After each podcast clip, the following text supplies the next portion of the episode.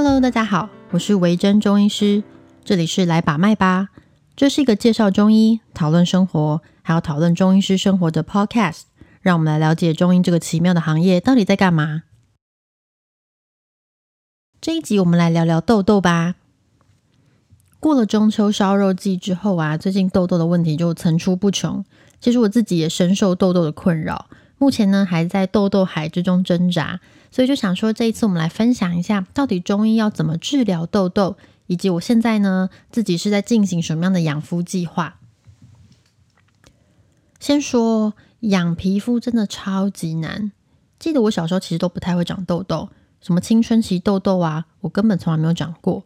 但进入大学之后，一下就整组坏光光。接下来开始上班，压力呀、作息呀，逼得我的皮肤变得非常可怕。我最近是因为真的是受不了了，开始认真的吃药啊，认真养皮肤。但我跟你说，养皮肤最可怕的地方就在于，你不知道自己做的对不对，这条路漫长到你根本看不到尽头。你做了几天养肤计划，然后嘞？痘痘就会消失吗？并不会，它还是会继续长，注定会长的，就是会长光光。这个时候你会很难判断，到底是不是我又做错了什么，我又吃到了什么东西，还是这个计划根本没用？这就很可怕啊！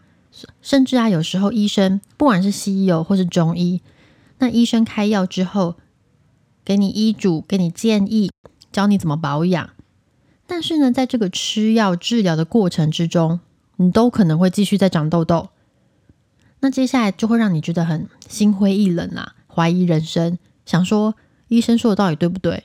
这个药到底有没有效？为什么我还在长？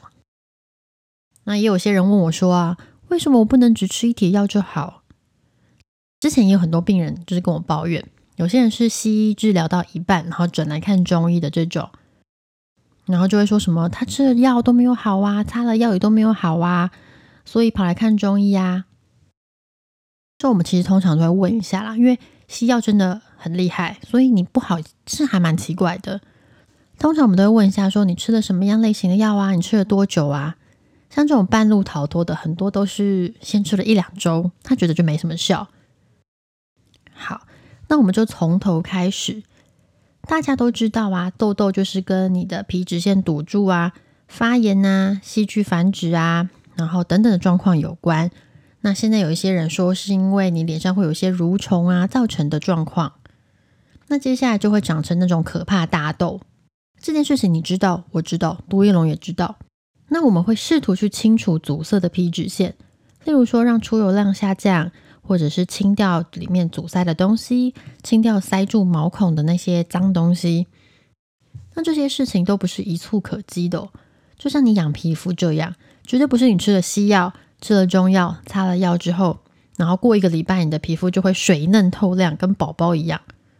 没有这种事情。脸部皮肤的代谢啊，代谢就是说，你现在脸上这张脸皮，它那个皮肤会一点一点的换成新的皮肤，旧的皮肤呢会神不知鬼不觉的消失在你的人生之中。而呢，脸皮肤代谢的时间至少要三十到四十天。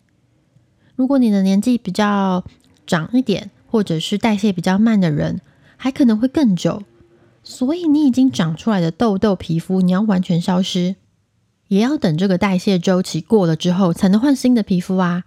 那痘疤当然就就更复杂，因为它跟疤痕组织有关，这个我们就先忽略它。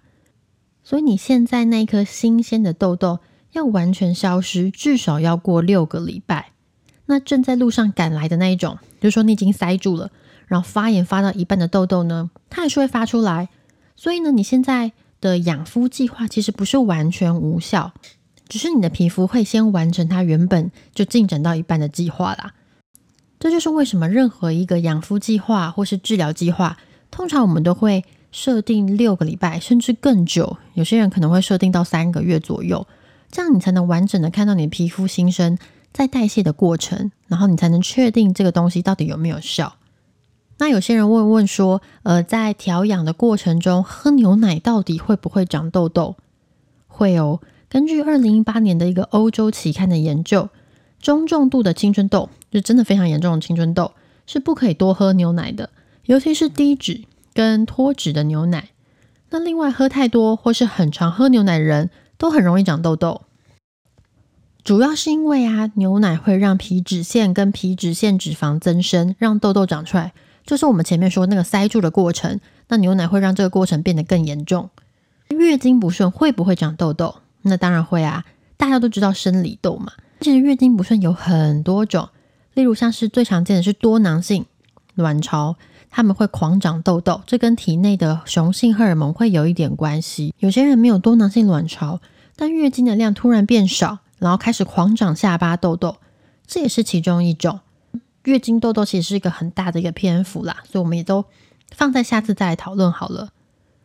但是重点就是，如果你去看中医，想要治疗你的痘痘，但突然发现你的中医开始治疗月经，那你不要觉得太奇怪，有可能你的痘痘是因为月经造成的哟。那有些人会问我说：“呃，我吃中药啊，是不是就不能去打镭射啊？中医是不是讨厌打镭射啊？”诶，其实我自己是还好诶。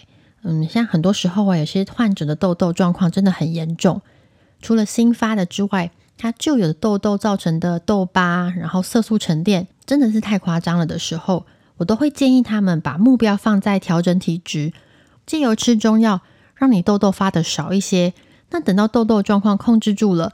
你再去打镭射，把剩下痘疤以及色素沉淀部分消掉，这样效果会比较好。镭射其实真的是一个超强的武器，真的很值得好好的利用它。所以大家不要排斥，呃，打医美镭射这种，我觉得都 OK。好，那现在回到我自己哦，因为我最近痘痘就是长得非常猖狂，所以我就，反正我最近就开始吃中药，然后连水药都上场了，真的是。超可怕、超苦的水药，然后我们就就开始狂灌，这样也开始决定要进行新的养肤计划。大家一定很，呃，这种时候大家就是会在那个标题打说“中医师的十个养肤计划”，然后点进去看都觉得呃超无聊。对，其实大概就是这么无聊。我现在细数几个，你们可能都在网络上听过一百遍。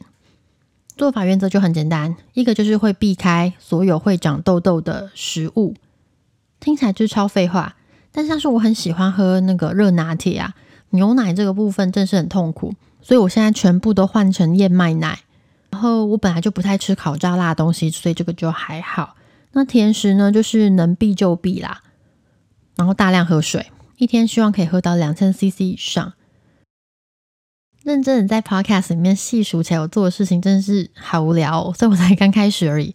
但是就是这么无聊，我跟你说，有效的东西。通常都很朴实啦，凡事都没有秘方啊。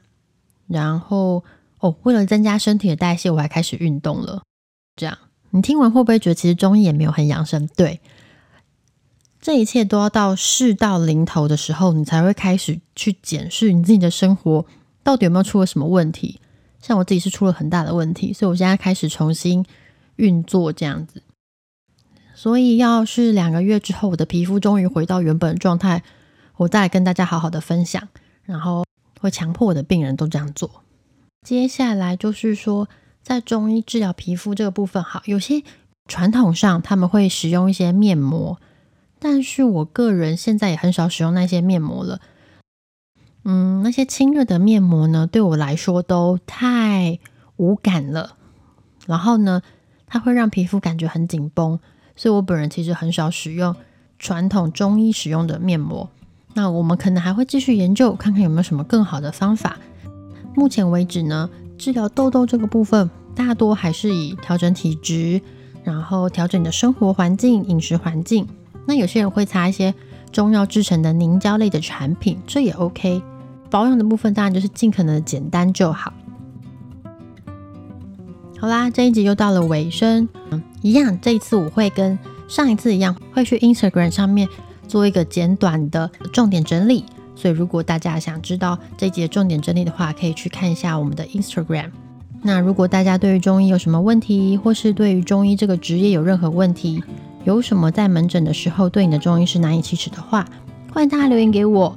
然后你也可以使用 Podcast 上面撰写评论，或者是去我的 Instagram 私讯给我。那之后，我们可以在节目上面分享你们的问题哦。